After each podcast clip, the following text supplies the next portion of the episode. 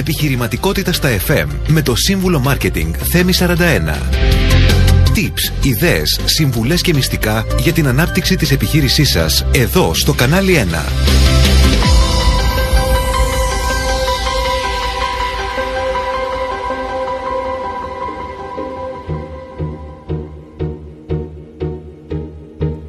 Φίλες και φίλοι, καλησπέρα σας. Καλώς ήρθατε στην εκπομπή Επιχειρηματικότητας στα FM. Είμαι ο σύμβουλος Marketing Θέμης 41 και θα είμαστε παρέα εδώ για μία ώρα. Στην εκπομπή αυτή συζητάμε για το marketing των μικρομεσαίων επιχειρήσεων με ιδέες, προτάσεις, tips, συνεντεύξεις και νέα φυσικά από την εβδομάδα που πέρασε και με πολύ πολύ μουσική.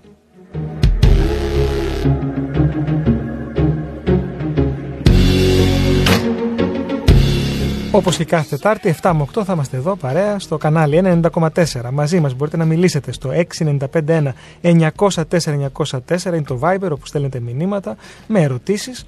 Στο email studio papakkanali1.gr και φυσικά στο τηλεφωνικό μας κέντρο 210 42 24 441 2.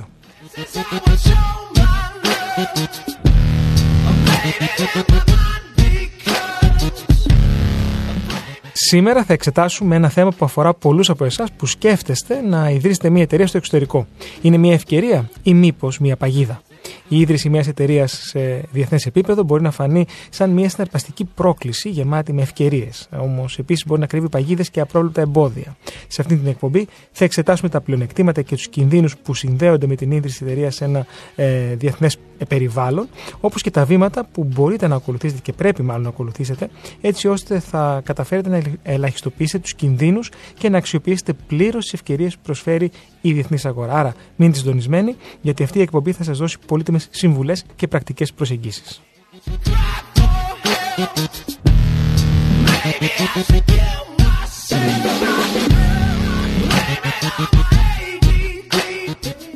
Μαζί μου εδώ στο στούντιο για να συζητήσουμε το θέμα αυτό είναι ο Χρήστος Γεβανούδης, φορολογιστικός σύμβουλος. Χρήστο, καλησπέρα, καλώς ήρθες.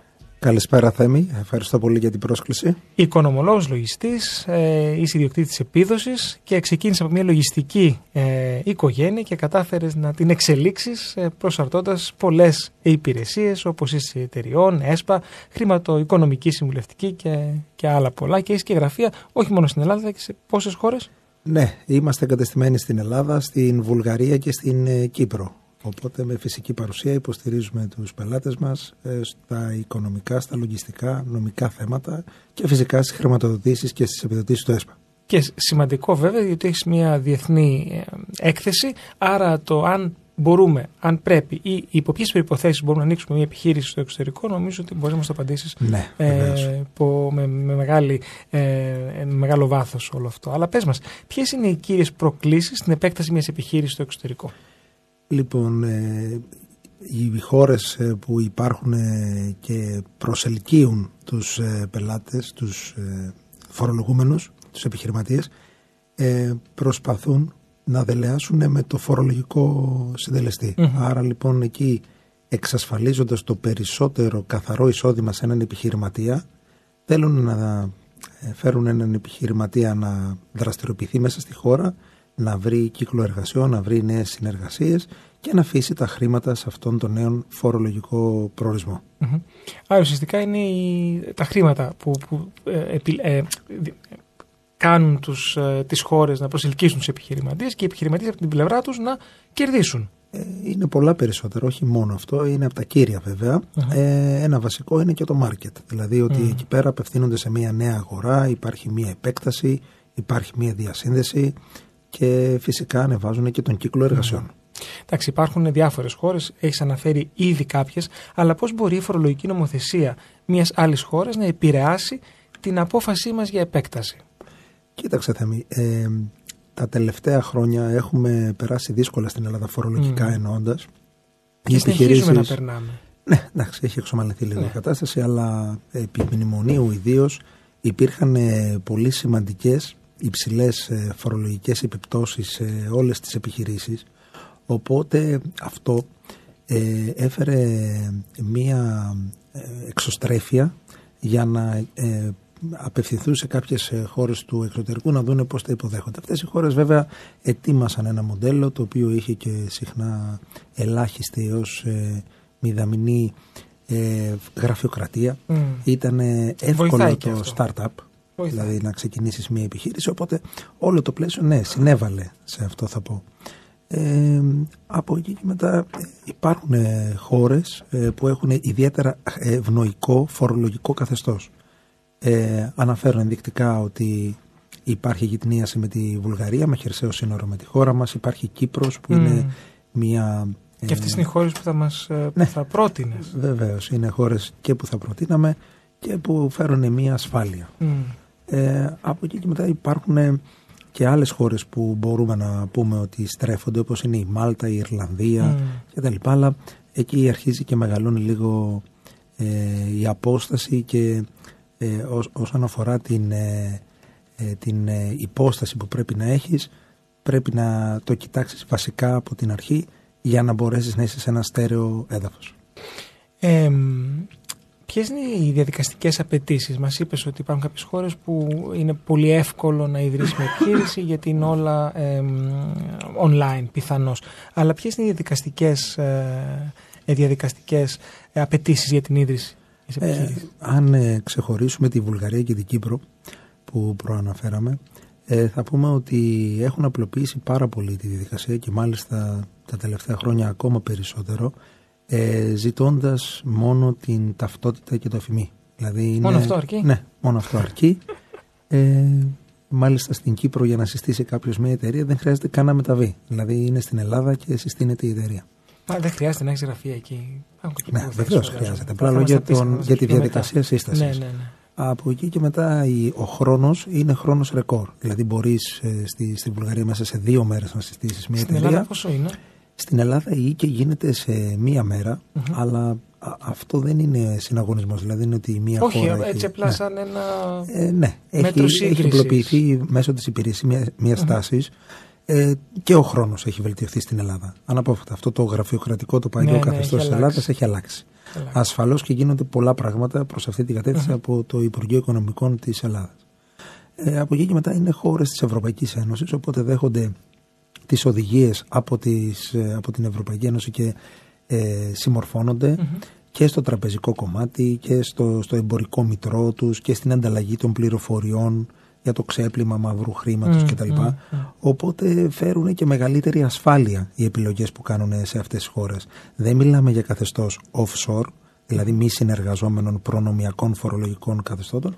Μιλάμε για χώρες που συμμετέχουν στην ανταλλαγή των πληροφοριών Και στοιχείων. και στοιχείων. Οπότε θα πρέπει να βάλουμε κάποιους κανόνες για να μην υπάρχουν προβλήματα. Ε, αυτή η ανταλλαγή των στοιχείων ε, επηρεάζει μάλλον ε, τη διπλή φορολογία. Υπάρχει διπλή φορολογία όταν έχεις διεθνείς επιχειρηματικές δραστηριότητες, επιχειρηματικές δραστηριότητες. Ε, διπλή φορολογία ε, είναι ε, μία συμφωνία, μία συνθήκη η οποία έχει υπογραφεί μεταξύ των ε, δύο κρατών, δηλαδή είναι μία διμερή σχέση η οποία λέει ότι εάν σε μία χώρα ε, υποστείς μία, επιβαρυνθείς με μία φορολογία Μμμ. δεν μπορείς ταυτόχρονα για την ίδια χρήση να φορολογηθείς σε άλλο κράτος εκτός εάν υπάρχουν διαφορές. Δηλαδή αν η φορολογική υποχρέωση εξαντλείται στην χώρα Κύπρο και ο επαναπατρισμός των κεφαλαίων από εκεί, δηλαδή των μερισμάτων των χρημάτων που έχεις κερδίσει σαν επιχειρηματίας, βάσει της συνθήκης αποφυγής διπλής φορολογίας ορίζεται ότι δεν θα επαναφορολογηθεί, τότε κάνοντας χρήση αυτής της συνθήκης πετυχαίνεις να φορολογηθείς μόνο στην αλλοδαπή χωρίς στον επαναπατρισμό να έχεις έξτρα Να φορολόγηση. φορολογηθείς εδώ. Αυτό είναι τώρα. Γιατί τα προηγούμενα χρόνια, ε, ιδίως επί, μνημο- επί μνημονιακών χρόνων, υπήρχε έξτρα φορολόγηση στην Ελλάδα. Και υπήρχε γιατί υπήρχαν ε, φόροι που τώρα καταργήθηκαν. Αναφέρω ενδεικτικά την ειδική εισφορά αλληλεγγύης, που ήταν ένας φόρος από 2,2% έως 10% σε εισοδήματα πάνω από 64.000 ευρώ, ο οποίος επιβαλόταν και στα ημεδαπά και στα αλλοδαπά μερίσματα. Μμ. Επίσης όταν το μέρισμα φορολογείται στην Ελλάδα με 15% ο επαναπατρισμός ενός μερίσματος στη Βουλγαρία που από το 2004 είναι στο 5% έφερε έξτρα φορολόγηση 10% στην Ελλάδα ως διαφορά. Μμ. Οπότε εκεί υπήρχαν άλλα ζητήματα Ναι, τα οποία ήταν με τον άλλο καιρό θέμα. τα, τα αντιμετωπίσαμε. βέβαια. Άρα υπάρχουν κάποια βήματα που πρέπει να ακολουθήσει Ναι. κάποιος για να αποφύγει να μειώσει την διπλή φορολογία. Ναι, βεβαίως. Ε, καταρχήν ε, χρειάζεται φοροσχεδιασμός και μάλιστα εξατομικευμένος Πες μας τι είναι φοροσχεδιασμός, αυτό, tax Νίκο, να planning. φέρεις. Ε, βασικά όλα στη λογιστική ξεκινάνε από τη συμβουλευτική.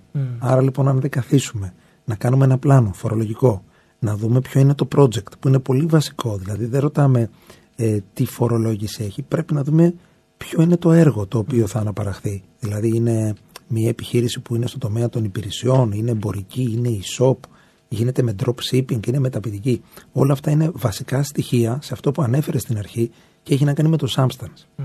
Άρα λοιπόν η υπόσταση ή substance όπως λέγεται στα αγγλικά ε, οριοθετεί ποια θα πρέπει να είναι η τοποθέτησή μας στην αλλοδαπή χώρα έτσι ώστε οι νόμοι οι οποίοι θα επικαλεστούν ότι εμείς κάναμε την όλη ιστορία απλά για να αποφύγουμε ένα και αυτό είναι λάθος βέβαια και δεν, ε, και δεν πρέπει να γίνεται έτσι φυσικά. Έτσι ακριβώς να πέσει στο κενο Άρα λοιπόν τα documents, οι διαδικασίες, τα έγγραφα, ε, η υπόσταση είναι αυτά που ισκυροποιούν μία επιχείρηση της αλλοδαπής έναντι μίας άλλης που όπως έχεις ακούσει και εσύ και οι ακροατές μας φυσικά υπάρχουν εταιρείες φαντάσματα, εταιρείες φάκελοι, mm-hmm. εταιρείες χωρίς καμία υπόσταση, εταιρείες οι οποίες φέρουν μία...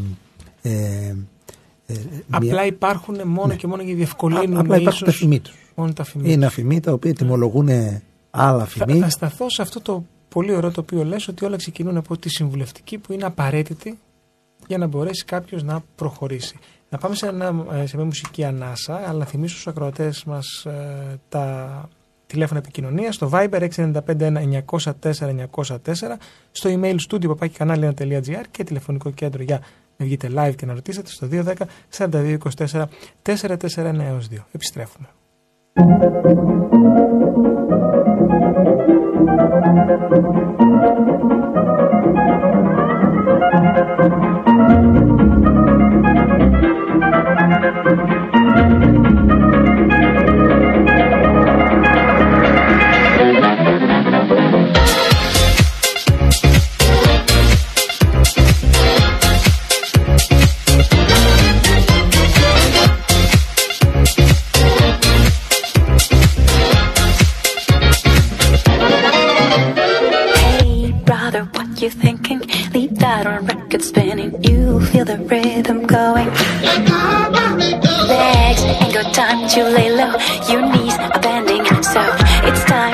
nothing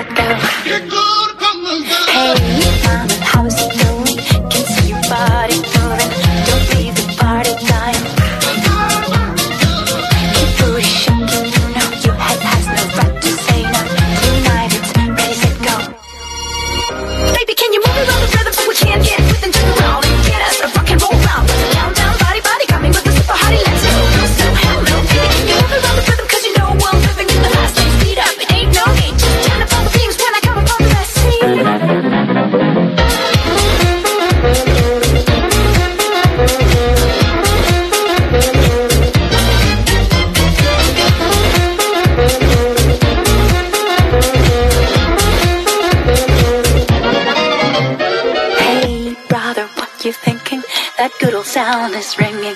They don't know what they're missing. Legs ain't got time to lay low.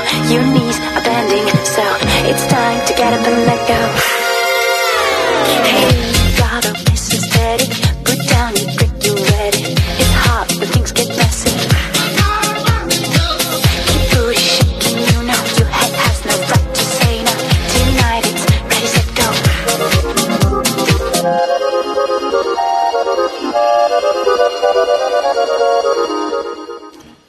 Είμαι ο σύμβουλος Marketing Θέμη 41 και ακούτε την εκπομπή Επιχειρηματικότητας στα FM που αλλού στο κανάλι 90,4. Σήμερα συζητάμε για το πώς και αν αξίζει να ανοίξει ένας επιχειρηματίας επιχείρηση στο εξωτερικό. Τι κερδίζει και τι χάνει. Ε, Χρήστο, μας έκανες μια πολύ ωραία εισαγωγή στο πρώτο μέρος. Θέλω όμως τώρα να μου πεις ε, πώς μπορεί ε, μια ε, εταιρεία να επιλέξει την κατάλληλη χώρα για επέκταση βάσει φορολογικών κριτηρίων. Ναι. Εδώ τώρα περνάμε σε ένα άλλο ερώτημα, διαφορετικό, καθώς μιλάμε για μια υφιστάμενη εταιρεία, άρα θεωρούμε ότι είναι μια εταιρεία στην Ελλάδα, η οποία πρέπει να επεκταθεί σε μια χώρα του εξωτερικού και πρέπει τα φορολογικά κριτήρια να είναι αυτά που θα την οθήσουν να πάει κάπου. Αυτό λοιπόν λέγεται υποκατάστημα λοδαπής. Άρα ας πούμε ότι είμαστε στην Αθήνα και θέλουμε να κάνουμε ένα υποκατάστημα στη Λευκοσία ή ένα υποκατάστημα στη Σόφια. Άρα λοιπόν εξαπλώνεις την εταιρεία σου και τη συνδέεις ταυτόχρονα. Αυτό είναι το πολύ σημαντικό. Όχι να κάνουμε εάν έχουμε μια εφιστάμενη εταιρεία στην Ελλάδα, άλλη μια ανεξάρτητη εταιρεία στο εξωτερικο πρέπει να επεκτείνουμε αυτή την εταιρεία που έχουμε, οποιασδήποτε μορφής εκτός ατομικής, να την επεκτείνουμε στο εξωτερικό, έτσι ώστε βάσει ενοποιημένου ισολογισμού να έχει κοινά αποτελέσματα, κοινή εμπορική πολιτική και να μπορέσει να μην έχει προβλήματα απέναντι στον νόμο. Άρα να είναι όλα νομιμότατα. Και, και να ωφεληθείς φυσικά, φαντάζομαι κάπως. Θα ωφεληθείς και φυσικά είναι αυτό που έχουν κάνει οι μεγαλύτερες εταιρείες στην Ελλάδα. Δηλαδή, όταν επεκτάθηκαν στην ε, Βουλγαρία, στη Ρουμανία, στην Κύπρο κτλ., mm. επεκτάθηκαν για να βρουν νέες αγορές και ταυτόχρονα μέσω του ενοποιημένου ζωολογισμού είχαν τα κεφάλαια στην Ελλάδα. Τα στείλανε στην Κύπρο ή στη Βουλγαρία και μπορέσαν να εκκινήσουν. Διαφορετικά, μια καινούργια εταιρεία στην Κύπρο, μια καινούργια εταιρεία στην Βουλγαρία θα πρέπει να βρει τα κεφάλαια, θα πρέπει να βρει το προσωπικό. Δηλαδή, έτσι είναι η επέκταση και η διαδρομή και η ιστορία της ήδη υπάρχουσας δομής επέκτασης στο εξωτερικό. Ύστερα. Σε μια, ε, σε ένα σε μια αγορά. Ακριβώς. Αυτό έχει τρομερά φορολογικά ωφέλη. Από την άλλη, όταν αυτό το εγχείρημα σε κάποια χρόνια δεν έχει πλέον σημασία για την εταιρεία, για τον οργανισμό, είναι πολύ απλό όχι να κλείσεις την εταιρεία, να κλείσει το υποκατάστημα. Δηλαδή είναι ένα δέντρο που έχει ένα κλαδί, η επέκταση, το branch που λέμε. Και το, το κόβεις, άμα το, δεν. Το κόβεις, το οποίο το σταματάς. Άρα επανέρχεσαι χωρίς να επηρεάσεις την ιστορία, τη διαδρομή της υπόλοιπης εταιρείας, η οποία είναι θεμέλιο. Άρα λοιπόν, ναι, επέκταση από την Ελλάδα στο εξωτερικό με κανόνες και κριτήρια. Κριτήριο βασικό, να, ναι, ναι. να πούμε γι' αυτό. Βεβαίως. Κριτήριο βασικό είναι εάν έχουμε εμπορική δραστηριότητα και χρειαζόμαστε χερσαίο σύνορο για τις μεταφορές. Άρα λοιπόν εκεί τα εμπορεύματα να μετακινηθούν με φορτηγά, με έγγραφα ταξιδιωτικά κτλ. Ναι, είναι πιο προσιτό η Βουλγαρία που σε, έχει τη γυτνίαση μέσω των συνόρων, των τελωνικών συνόρων κτλ η Κύπρος προτιμάται για επιχειρήσεις οι οποίες είναι πιο πολύ των υπηρεσιών. Το παραθέτω χωρίς να είναι αυτό, γιατί γίνονται και πολλά, ε, πολλές επιχειρήσεις που έχουν τριγωνικές πωλήσεις. Δηλαδή από μία χώρα διαμέσω Κύπρο να καταλήξει. Και αυτό είναι κάτι που εξυπηρετεί. Από εκεί και μετά το market πρέπει να αναλυθεί για να δούμε εάν αυτή η υπηρεσία ή το αγαθό που προσφέρει θα βρει πρόσφορο έδαφος για να προτιμηθεί από τον πληθυσμό της χώρας που, που θα πάει, βέβαια, δεν σημαίνει. Ε, Υπάρχουν δύο ερωτήσεις τώρα που δημιουργούνται ε, με αυτά που μας λες. Το πρώτο, ε, βασικά νομίζω ότι πρέπει να, και να πεις και εσύ και να πούμε στους ακροατές ότι δεν σημαίνει ότι επειδή ακούνε ότι κάτι μπορεί να είναι πιο ευνοϊκό, σημαίνει πάμε όλοι να ανοίξουμε στο εξωτερικό, δεν σημαίνει αυτό. Ασφαλώς. Θέλει μελέτη και τι άλλο να κοιτάξει ο επιχειρηματίας πριν πάρει αυτή την απόφαση.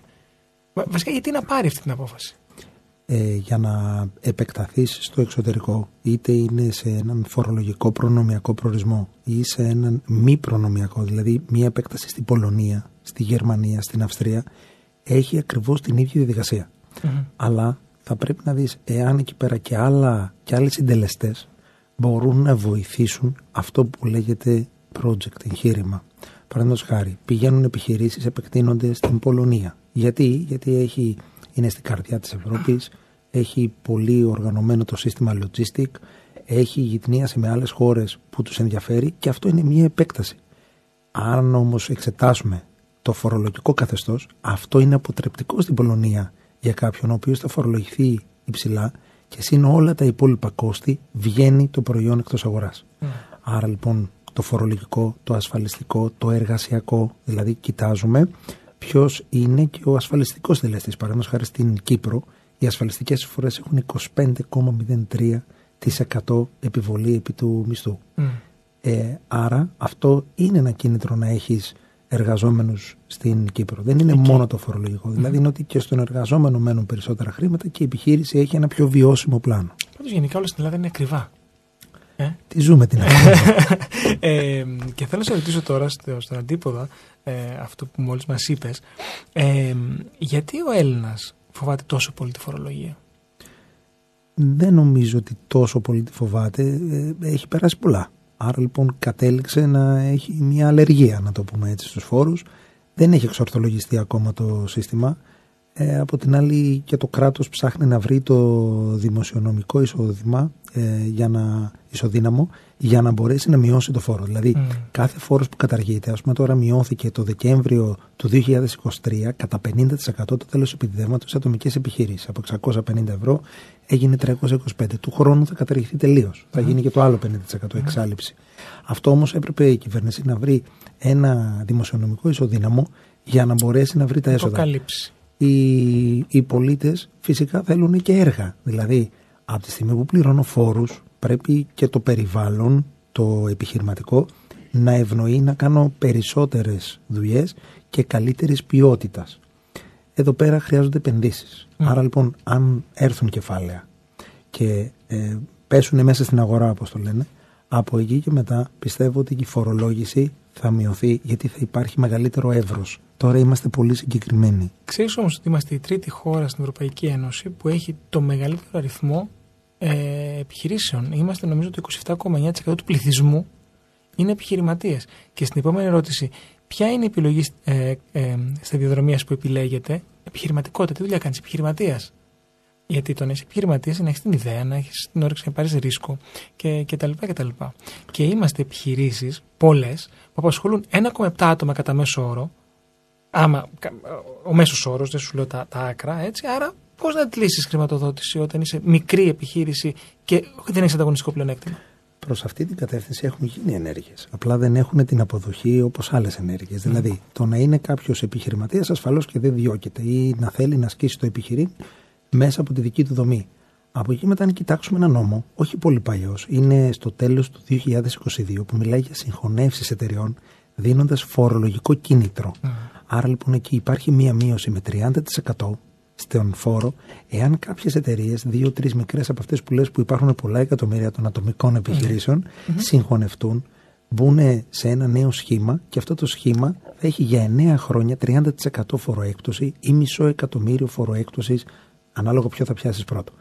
Από εκεί και, γιατί δεν έχει πιάσει αυτό; Δεν έχει πιάσει γιατί δεν, δεν ε, επικοινωνείται σωστά ούτε από το Υπουργείο ούτε όμως από τα λογιστικά γραφεία. Δηλαδή και εμείς που το εξετάζουμε μέσα, πολλοί συνάδελφοι δεν το προωθούν. Mm.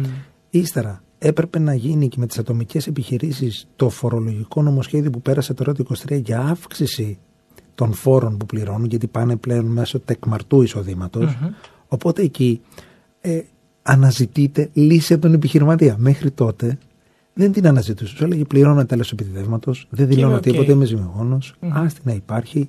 Από εκεί και μετά Οπότε υπάρχει... γράφεται σαν αριθμός ανοιχτής. Ναι, γράφεται ένας αριθμός ανοιχτής, αλλά, αλλά είναι αδρανής η εταιρεία. Βέβαια και ένας λόγος που γίνονται συγχωνεύσεις, που απαιτούν και συνεργασία των Βέβαια, τριών επιχειρηματιών. Ε, υπήρχε σε πολλές μικρομεσαίες επιχειρήσεις πανευρωπαϊκά μία τάση τα προηγούμενα χρόνια και ακόμα υπάρχει τα, τα clusters. Ναι. Αυτά δεν λειτουργούν εδώ. Γιατί οι Έλληνες δεν ξέρουν πώς να συνεργαστούν. είναι δύσκολο λειτουργούν πάρα πολύ στο εξωτερικό. Στην Ελλάδα ναι. δεν λειτουργούν. Μας έχουν φύγει και πολλά άτομα. Κλάστερ είναι ε, ομάδες επιχειρήσεων ιδίου αντικειμένου. Ναι. Ανταγωνιστές τύπου. Μας έχουν φύγει, αλήθεια είναι θέμα μου και πολλά άτομα στο εξωτερικό. Δηλαδή άτομα, ξέρεις, νέα γενιά που μπορεί να πάρει τα ρίσκα. Μπορεί να μπει στο επιχειρήν. Φυσικά έχει και την ορμή και τη διασύνδεση γιατί όλα βλέπεις τώρα με την ψηφιοποίηση. Ε, απαιτούν άλλες γνώσεις, άλλες δεξιότητες. Φυσικά marketing, αυτό το οποίο ε, αναφέρεις και εσύ, γιατί δεν μπορούμε να μείνουμε και να περιμένουμε ένα πελάτη να έρθει απλά επειδή υπάρχει ένα φημί. Αν δεν χτίσει το brand. Έτσι. Είναι αυτό που μαλλιάζει γλώσσα με λόγου επιχειρηματίε. Κάντε branding, branding, branding και όχι μόνο δράσεις στρατολόγησης πελατών. Πρέπει να χτίσεις το brand name. Και ακόμα και να το χτίσει, όπως αναφέρεις και εσύ στις εκπομπές σου, πρέπει να το διατηρήσεις. Ναι. Δεν είναι απλά να το χτίσει μία φορά και να το αφήσεις. Και αυτό είναι ένα λάθος που παρατηρείται. Είναι μια, το marketing γενικά, τώρα μου αλλάζει θέμα, αλλά είναι το αγαπημένο, όπως ξέρεις και λόγω ναι. επαγγέλματος. Ε, είναι μια διαδικασία που θέλει επιμονή, υπομονή και θέλει χρόνο για να αποδώσει. Και, αλλά σε ανταμείβει. Αυτό είναι δεδομένο. Βεβαίως, ανταμείβει και εμείς το εισπράττουμε ως λογιστές.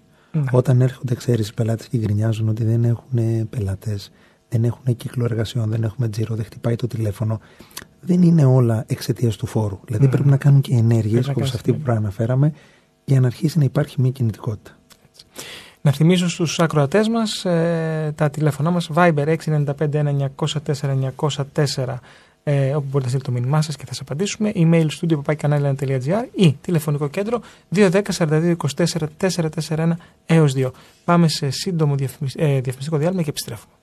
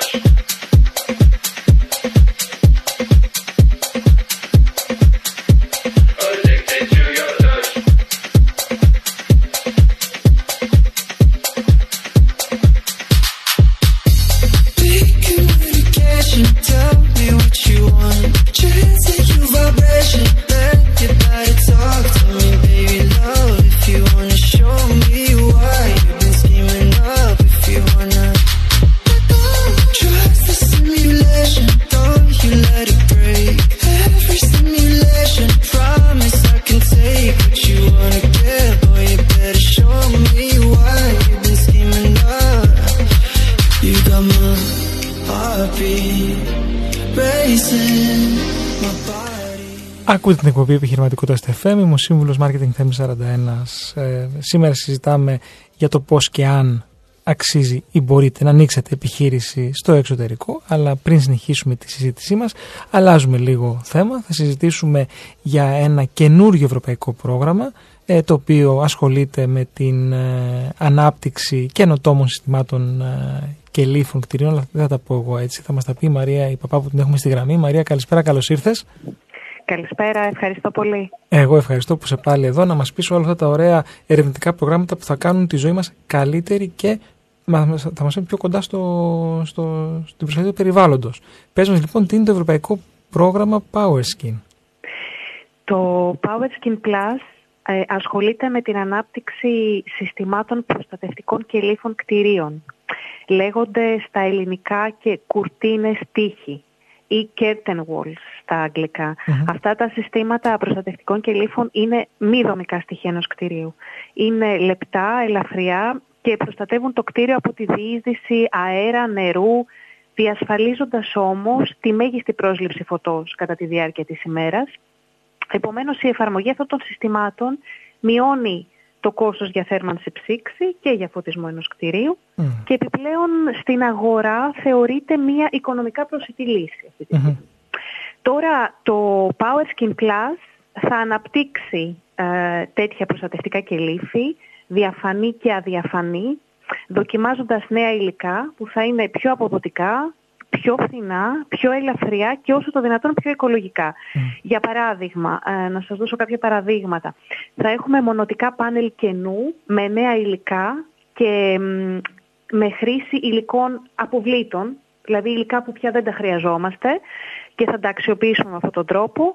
Θα έχουμε ένα ελαφρύ πλαίσιο από ίνες γυαλιού, θα έχουμε τα υλικά αλλαγής φάσης, ένα ιδιαίτερο σύστημα ιάλου με ροή ρευστού μέσα από μικροσκοπικά κανάλια ροής και με τον τρόπο αυτό θα αποθηκεύουμε ε, θερμότητα. Ε, είναι διαφανή φωτοβολταϊκά από περοσκήτες και θα έχουμε και ένα σύστημα αποθήκευσης με την αξιοποίηση χρησιμοποιημένων μπαταριών από ηλεκτρικά οχήματα τα οποία θα επιτρέψουν ενεργειακή αυτονομία των συστημάτων του Power Skin Plus για 24 ώρες σε περίπτωση που θα έχουμε διακοπή ρεύματος μέσα στο χώρο.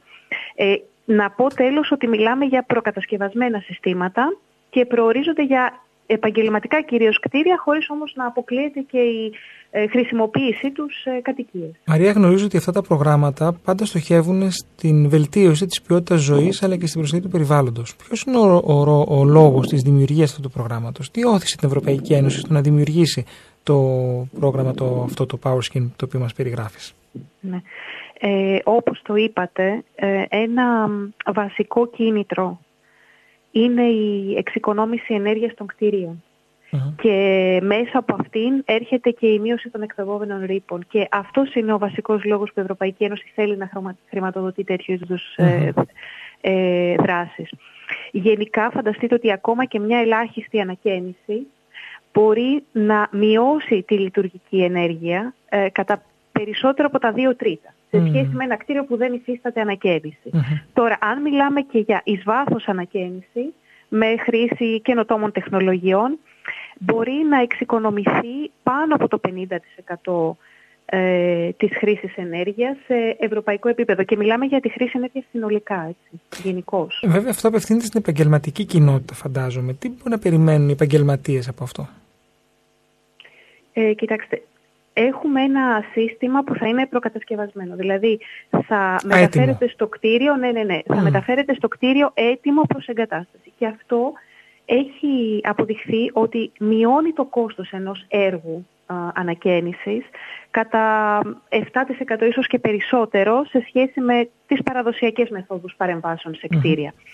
Επιπλέον, ε, με το συγκεκριμένο έργο αναμένεται να έχουμε έως και 70% μείωση των συνολικών αποβλήτων των υλικών ε, μιας κατασκευής, μιας ανακαίνησης, το οποίο είναι και οικονομικό όφελος ε, για τον κατασκευαστή και ένα μεγάλο περιβαλλοντικό ε, όφελος για όλους. Και επιπλέον θα έχουμε μείωση του κόστους των πρώτων υλών, καθώς θα αντικατασταθούν από πιο φθηνά υλικά όπως είναι η πολυουρεθάνη ή είναι σιάλου, και το τελευταίο πάνω σε αυτό είναι ότι αυτές είναι αποδοτικές λύσεις, είναι λύσεις και αναμένεται να είναι ελκυστικές για τον καταναλωτή. Άρα ο καταναλωτής τι περιμένει, εξοικονόμηση σίγουρα χρημάτων από ό,τι αντιλαμβάνομαι, αλλά τι άλλο; Σωστά. Ε, θα έχει στα χέρια του λύσεις ενεργειακής αναβάθμισης για το κτίριό του που ε, θα του αποφέρουν οικονομικό όφελος. Θα έχουν μειωμένη όχληση. Η εγκατάσταση ε, αυτών των τεχνολογιών επειδή θα είναι προκατασκευασμένες, θα απαιτούν ε, όσο το δυνατόν λιγότερες εργασίες στο κτίριο και με μειωμένο χρόνο εργασιών και επιπλέον θα παρέχουν καλύτερες εσωτερικές συνθήκες όσον αφορά τη θερμοκρασία και το φωτισμό του χώρου και ε, εξοικονόμηση ενέργειας, που είναι επίσης πολύ σημαντικό. Και μόνο. Ευρώπη φυσικά, πολλές χώρες, διαφορετικές ε, κουλτούρες, ε, εντάξει, ευρωπαϊκή κουλτούρα, αλλά υποκουλτούρες ας πούμε. Ποιες χώρες συμμετέχουν; Έχουμε 8 ευρωπαϊκές είναι, να ξεκινήσουμε από το νότο, είναι η Πορτογαλία, η Ιταλία και η ελλαδα και έχουμε την Πολωνία, τη Γερμανία, τη Σλοβενία, την Τσεχία και την αγγλια Έχουμε 9 πανεπιστήμια και Ινστιτούτα. Καθοτηρισμητικό ναι, πρόγραμμα. Ναι, ε, δηλαδή έχουμε το Ινστιτούτο Πέδρο Νούνες της Πορτογαλίας, το Φράουνχοφερ, τα Πολυτεχνία της Βαρσοβίας, του Τωρίνο, της Πράγας, το Πανεπιστήμιο της Γένα στη Γερμανία, το Oxford Brooks University και το Brunel από την Αγγλία και το Ινστιτούτο Σαούλε. Και έχουμε και τέσσερις εταιρείες, ε, την εταιρεία Ναβότνικ, Σαούλε, Φένιξ και την ελληνική, την AMS, και μια γερμανική βιομηχανία της Φλάχκλας. Ε, πολύ μεγάλο αυτό. Και από τα αποτελέσματα τι έχει δείξει η έρευνά σας; Αυτή τη στιγμή είμαστε στο τελικό σημείο. Ε, αναμένουμε στο τέλος του Μαρτίου τα οριστικά αποτελέσματα. Να σας πω όμως ότι τα διάφορα συστήματα που αναπτύχθηκαν έχουν τοποθετηθεί σε κτίρια επίδειξης σε διάφορες χώρες. Η μεγαλύτερη κλίμακας επίδειξη αφορά ένα κτίριο στην Πορτογαλία και ένα στη Γερμανία, ώστε να μελετηθούν τα συστήματα αυτά σε δύο διαφορετικά κλίματα. Έχουν διαφορά αυτά τα δύο, βέβαια, ναι. σωστά. Δύο χώρες.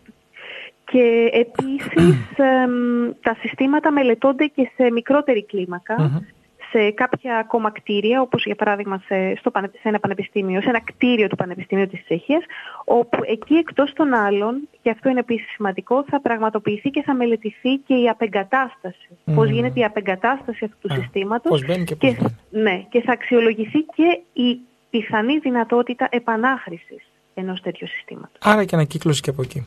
Μαρία, σε ευχαριστούμε πάρα πολύ για σήμερα. Εγώ ευχαριστώ να είστε καλά.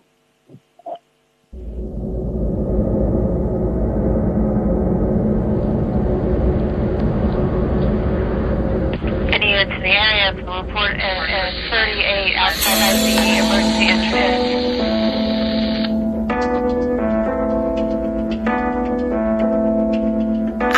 Talk for a reason, sing for a reason. Some may say I lost my mind. Trust for a reason, fight for a reason. Look. Χρήστο, Πάμε να δούμε λοιπόν πώς μια εταιρεία μπορεί να διατηρήσει συμμόρφωση με τους φορολογικούς νόμους και στις δύο χώρες. Ναι, θα πρέπει να βάλουμε κάποιους κανόνες στη συζήτησή μας σχετικά με την ενημέρωση των ε, ακροατών μας καθώς ε, οι χώρες συμμορφώνονται σύμφωνα με τους νόμους που έχουν ε, ψηφίσει και φυσικά ε, η τήρησή τους είναι απαραίτητη. Συχνά φεύγουμε από αυτό το πλαίσιο, δηλαδή αυτοί οι οποίοι δραστηριοποιούνται με τις mm εταιρείες στο εξωτερικό, νομίζοντας ότι δεν τους βλέπουν, ότι δεν θα είναι ορατοί από το σύστημα ή ότι θα το προσπεράσουν. Δεν έχουν δείξει τα αποτελέσματα αυτών των ενεργειών ότι υπάρχει αυτό το πράγμα. Ε, άρα λοιπόν ένας ε, βασικός κανόνας είναι ότι εάν πούμε ότι θα πάμε σε μια χώρα πρέπει να δούμε ποιοι είναι οι νόμοι και οι κανόνες. Ε, βασικός κανόνας είναι ότι πηγαίνοντας σε μια χώρα πρέπει να έχουμε την φυσική υπόσταση όπως θα την είχαμε στην Ελλάδα. Δηλαδή αν ιδρύσουμε μια επιχείρηση χρειάζεται μια στέγη, χρειάζονται utility bills, χρειάζονται προμηθευτές, πελάτες, ε, ένα αποτύπωμα στο διαδίκτυο, το αντικείμενο, το project, το ίδιο να προσλάβουμε άτομα προσωπικό, να ανοίξουμε τραπεζικούς λογαριασμούς. Αυτός είναι ένας βασικός κανόνας και απαντάει σε ένα νόμο τον 4172 του 2013 ο οποίος λέει ότι όταν κάποιος Έλληνας πηγαίνει στο εξωτερικό είναι ελεύθερος. Απλά θα πρέπει, γιατί υπάρχει η ελευθερία στις κινήσεις στην Ευρωπαϊκή Ένωση, από εκεί και μετά να μην είναι μόνο το αφημί, να υπάρχει υπόσταση. Η χώρα η οποία υποδέχεται τώρα ε, έχει και αυτή τους κανόνες όχι για, για τους αλλοδαπούς επενδυτές αλλά και για τους συμμεταπούς. Άρα λοιπόν θα πρέπει να πληρώνονται όλοι οι φόροι και όχι ένα μέρος αυτών. Mm. Δίνω ένα παράδειγμα με τη Βουλγαρία. Η Βουλγαρία έχει δύο φόρους. Έχει τον φόρο που είναι στα εταιρικά κέρδη, 10% το αναφέρω, και 5% στα μερίσματα.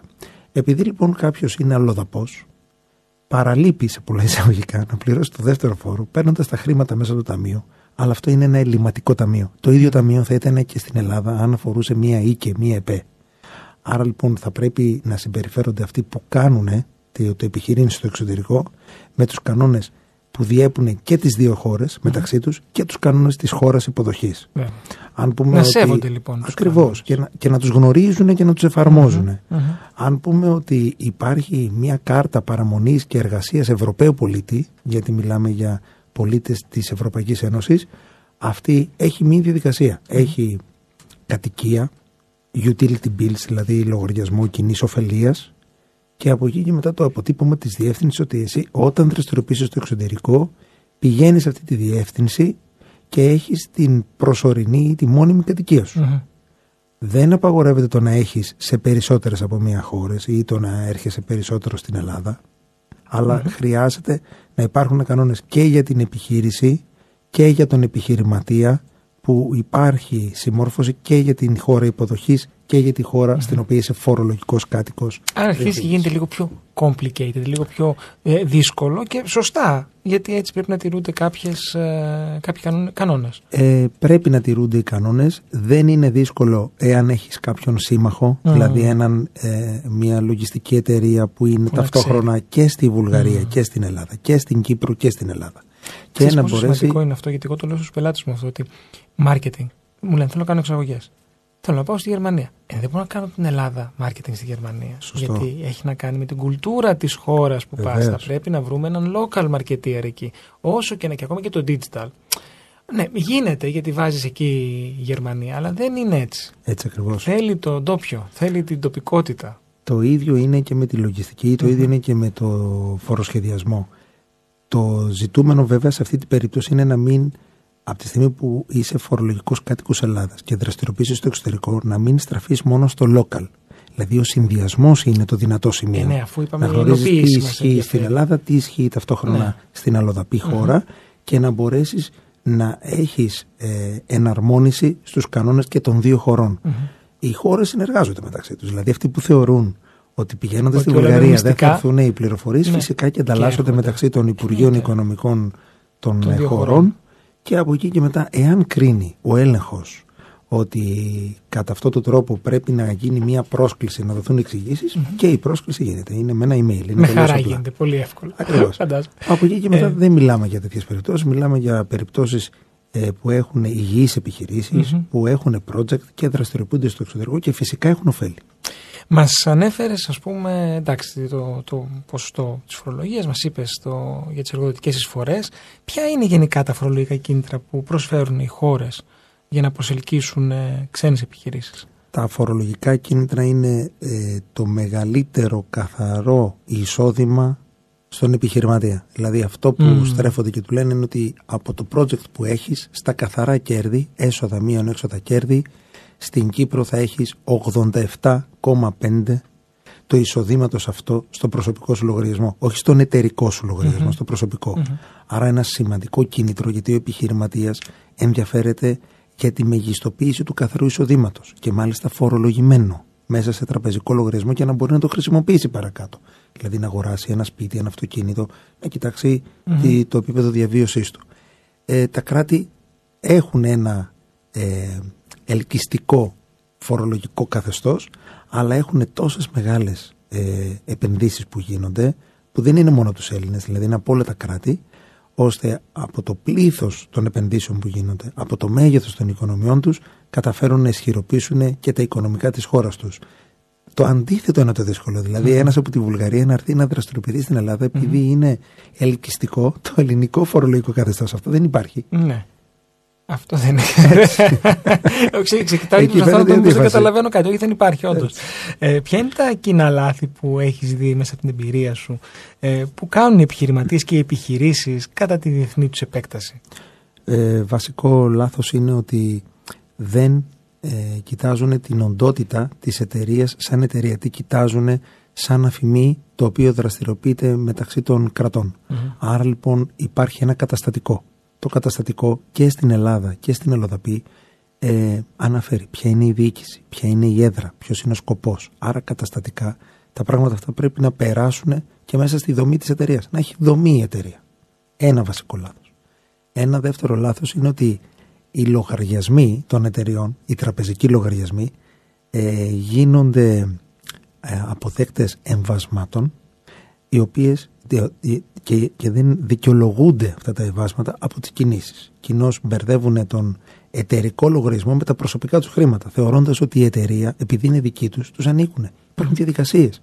Δηλαδή, αν πούμε ότι στα εταιρικά χρήματα μιας εταιρείας, limited company, στην Κύπρο ή στη Βουλγαρία, θέλουμε να έχουμε τα εισοδήματα της εταιρείας σε εμάς ως προσωπικά εισοδήματα, θα πρέπει να ακολουθεί μια διαδικασία της εντολής διανομής μερίσματος. Στην Κύπρο, βέβαια, τα μερίσματα είναι 0%. Εκεί mm. μπερδεύεται ο κόσμος και σου λέει, αφού δεν έχει φόρο διανομή μερίσματο. Αλλά... Έχει διαδικασία όμως mm. και μετά κοιτάνε να το κρύψουν αυτό το εισόδημα, λέγοντας ότι αν παραμείνει ε, μέσα στην εταιρεία δεν θα το δει το αλλοδαπό κράτος. Αυτό είναι λάθος. Δηλαδή η Ελλάδα που είσαι φορολογικός κάτοικος, όταν υποδέχεται αυτά τα εισοδήματα με 0% φορολογία, τα περνάς μέσα στη δήλωσή σου και εσύ φοβάσαι ότι θα σε δούνε και θα έχεις ποινή, ενώ αυτό πραγματικά σου δίνει, σου τροφοδοτεί το φορολογητέο σου εισόδημα για να καλύψεις πιθανές αγορές και το πού θα είναι στο μέλλον.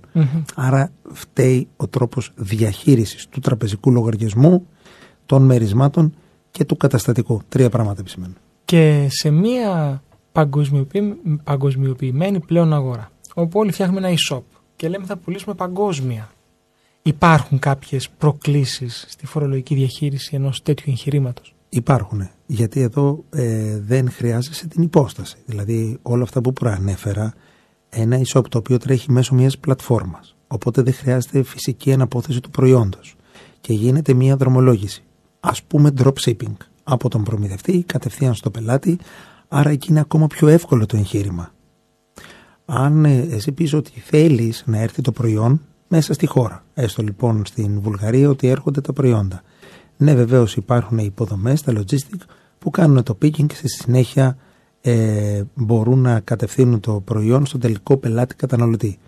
Εκεί πέρα επειδή τα e-shop παγκοσμίως κοιτάζουν να μειώσουν το κόστος, mm. γι' αυτό είναι ανταγωνιστικά. Ναι, για να έχουν χαμηλότερη τιμή. Το φορολογικό παίζει σημαντικό ρόλο. Mm. Ε, Πώς η τεχνολογία μπορεί να βοηθήσει τη διαχείριση της διεθνούς φορολογίας, Η τεχνολογία έχει περάσει πέρα από τις επιχειρήσεις και στα κράτη. Mm. Άρα λοιπόν βλέπουμε ένα παράδειγμα με το My Data στην Ελλάδα πώς έχει ψηφιοποιηθεί και έχουν βάλει τεχνολογικά μέσα. Ε, εκεί πέρα ναι, βεβαίως η, η επέκταση είναι με μεγαλυτερη δυναμική για να μπορέσουμε να το... Ε... Άρα μας βοηθάει αυτή η ψηφιοποίηση γενικότερα. Μας βοηθάει βεβαίως και είναι σύμμαχος γιατί συνήθως η διαδικασία της ε, ε, τεχνολογίας ε, μπορεί και αλληλεπιδρά με αυτούς που έχουμε να κάνουμε τους αντισυμβαλόμενους. Άρα όσο περισσότερη τεχνολογία βάλουμε εμείς, τόσο πιο προσιτό είναι το μοντέλο της συνεργασίας με πελάτες προμηθευτές. Άρα αποδίδει περισσότερο. Αποδίδει περισσότερο και μεγαλώνει και το διεθνές ε, εμπόριο το οποίο θέλουμε να ασχοληθούμε. Παλαιότερα ήταν πολύ πιο δύσκολο ακόμα και στην επικοινωνία. Άρα τώρα όλα αυτά τα συστήματα και φορολογικά ευνοούν και εμπορικά και επικοινωνούν με αγορές στις οποίες δεν είχαμε την ίδια προσβασιμότητα στο παρελθόν. Ψηφιακή οικονομία. Νέο πράγμα κρυπτονομίσματα. Ναι. Αυτά, σε αυτά αναφέρομαι. Ε, επηρεάζουν τη διεθνή φορολογία; Ποιο είναι το ε, καθεστώς που ισχύει εδώ; Επηρεάζουν. Ε, όλα τα κράτη επηρεάζονται και από τη στιγμή που ε, έχουν αυτή την έκταση που διαπιστώνουμε ε, παίζουν σημαντικό ρόλο. Βέβαια και ο πόλεμος ε, στη Ρωσία που έκοψε τη στρόφιγγα στα κεφάλαια και στη διακίνησή mm. τους μέσω τραπεζών έδωσε μεγαλύτερη όθηση Βέβαια είναι μια αγορά που κάποιοι την εμπιστεύονται, κάποιοι όχι. Τα κράτη, εντάξει, από τη στιγμή που είναι νόμιμο, ναι βεβαίως είναι άλλο ένα μέσο. Ε, φορολογικά έχει μια απεικόνηση, διαφορετικά θέλει προσοχή, δηλαδή δεχόμαστε και εμείς στην εταιρεία πολλά ερωτήματα διαχείρισης κρύπτο ε, στις ε, συναλλαγές. Ε, τα κράτη προσπαθούν να μην κρύβεται μαύρο εισόδημα πίσω από αυτό. Δηλαδή η αγωνία δεν είναι αν θα ε, πληρωθεί σε δολάριο, σε ευρώ ή κρύπτο, είναι μία επιλογή. Το θέμα είναι μην χρησιμοποιείτε το κρύπτο ναι. για να υπάρχει απόκρυψη. Okay, για, να, για, για, να τα δείξει αυτό, αυτό αυτή είναι η λογική. Ε, εντάξει, μας έχεις πει πάρα πολλά. Ε, ξεκινήσαμε πολύ δυναμικά. Στο δεύτερο μέρος μας είπες ότι ακριβώς κρύβεται ε, πίσω από την ε, επέκταση στο εξωτερικό και τι πρέπει να προσέξουμε, αλλά πώς μπορούν οι επιχειρήσεις να αξιολογήσουν το φορολογικό κίνδυνο κατά την επέκταση στο εξωτερικό; Εδώ θέλει θέλει άτομα τα οποία είναι εγκατεστημένα μέσα στις ε, χώρες ε, υποδοχής και ταυτόχρονα και στη χώρα μας. Ε, η αξιολόγηση δεν μπορεί να γίνει από τον επιχειρηματία, θέλει τον ειδικό της. Οπότε, εάν απευθυνθείτε σε έναν ειδικό και είναι γνώστης και ασχοληθεί όμως με την υπόθεση, γιατί είπαμε ότι σε κάθε περίπτωση θέλει εξατομικευμένο φοροσχεδιασμό. Δεν είναι όλες οι περιπτώσεις ίδιες. Κάποιες περιπτώσεις ταιριάζουν, κάποιες όχι. Εκεί θα μπορέσει να μειώσει το κίνδυνο ή να τον εξαλείψει τελείως. Δηλαδή, ρίσκο να μην υπάρχει σε αυτού του είδους τις ε, επεκτάσεις που γίνονται. Ε, χρειάζεται πάρα πολύ μεγάλη προσοχή. Δηλαδή, έχουμε δει ότι υπάρχουν πολλοί επιτίδιοι που κάνουν αυτή τη δουλειά, εξαπατώντας επιχειρηματίες, προσελκύοντάς τους να τους δώσουν μια αμοιβή και θα τους οδηγήσουν σε ένα φορολογικό παράδεισο. Ναι, φορολογικός παράδεισος. Αυτό μετά γίνεται φορολογική κόλαση, γιατί έρχονται τα πρόστιμα. Ε, δεν μπορεί ο επιχειρηματίας. Θέμει ξεκάθαρα. Χρειάζεται να έχει τον expert, πρέπει να είναι ο εξατομικευμένος φορολογικός που έχει όμως και τη γνώση του εξωτερικού. Δηλαδή, αν πούμε ότι ένας άνθρωπος που είναι λογιστής στην Ελλάδα γνωρίζει στο εξωτερικό, αυτό είναι ψέματα. Δεν το γνωρίζει όσο και να διαβάσει. Πρέπει να είσαι μέσα στη χώρα για να το συνδέσεις. Το, το πιστεύω, το πιστεύω. Άρα η συμβουλή η δική μας είναι να έρθουν σε επαφή, να επικοινωνήσουν με ανθρώπους οι οποίοι έχουν αυτή την κατάρτιση, τη γνώση και την επιστημονικότητα και να κάνουν το βήμα ασφαλώς. Θέλει γνώση. Δεν είναι απλά πήγα, άνοιξε ένα φημί, ένα λογαριασμό και ξεκίνησα συναλλαγές. Χρήστο Γεβανούδη, ευχαριστώ πολύ για σήμερα. Εγώ ευχαριστώ. Ήταν πολύ ωραία η συζήτησή μας. Ευχαριστώ και πολύ. Λοιπόν, φίλες και φίλοι, η εκπομπή μας έφτασε στο τέλος της. Τον ήχο ήταν ο Τάσος Καραγιανίδης, τον οποίο ευχαριστώ πολύ. Τηλεφωνικό κέντρο Γιώργος Καρίδη. Ένα μεγάλο ευχαριστώ στους χορηγούς επικοινωνίας, όπου επικοινωνούν κάθε εβδομάδα την εκπομπή μας στο επιχειρηματικό κοινό και την παίζουν on demand.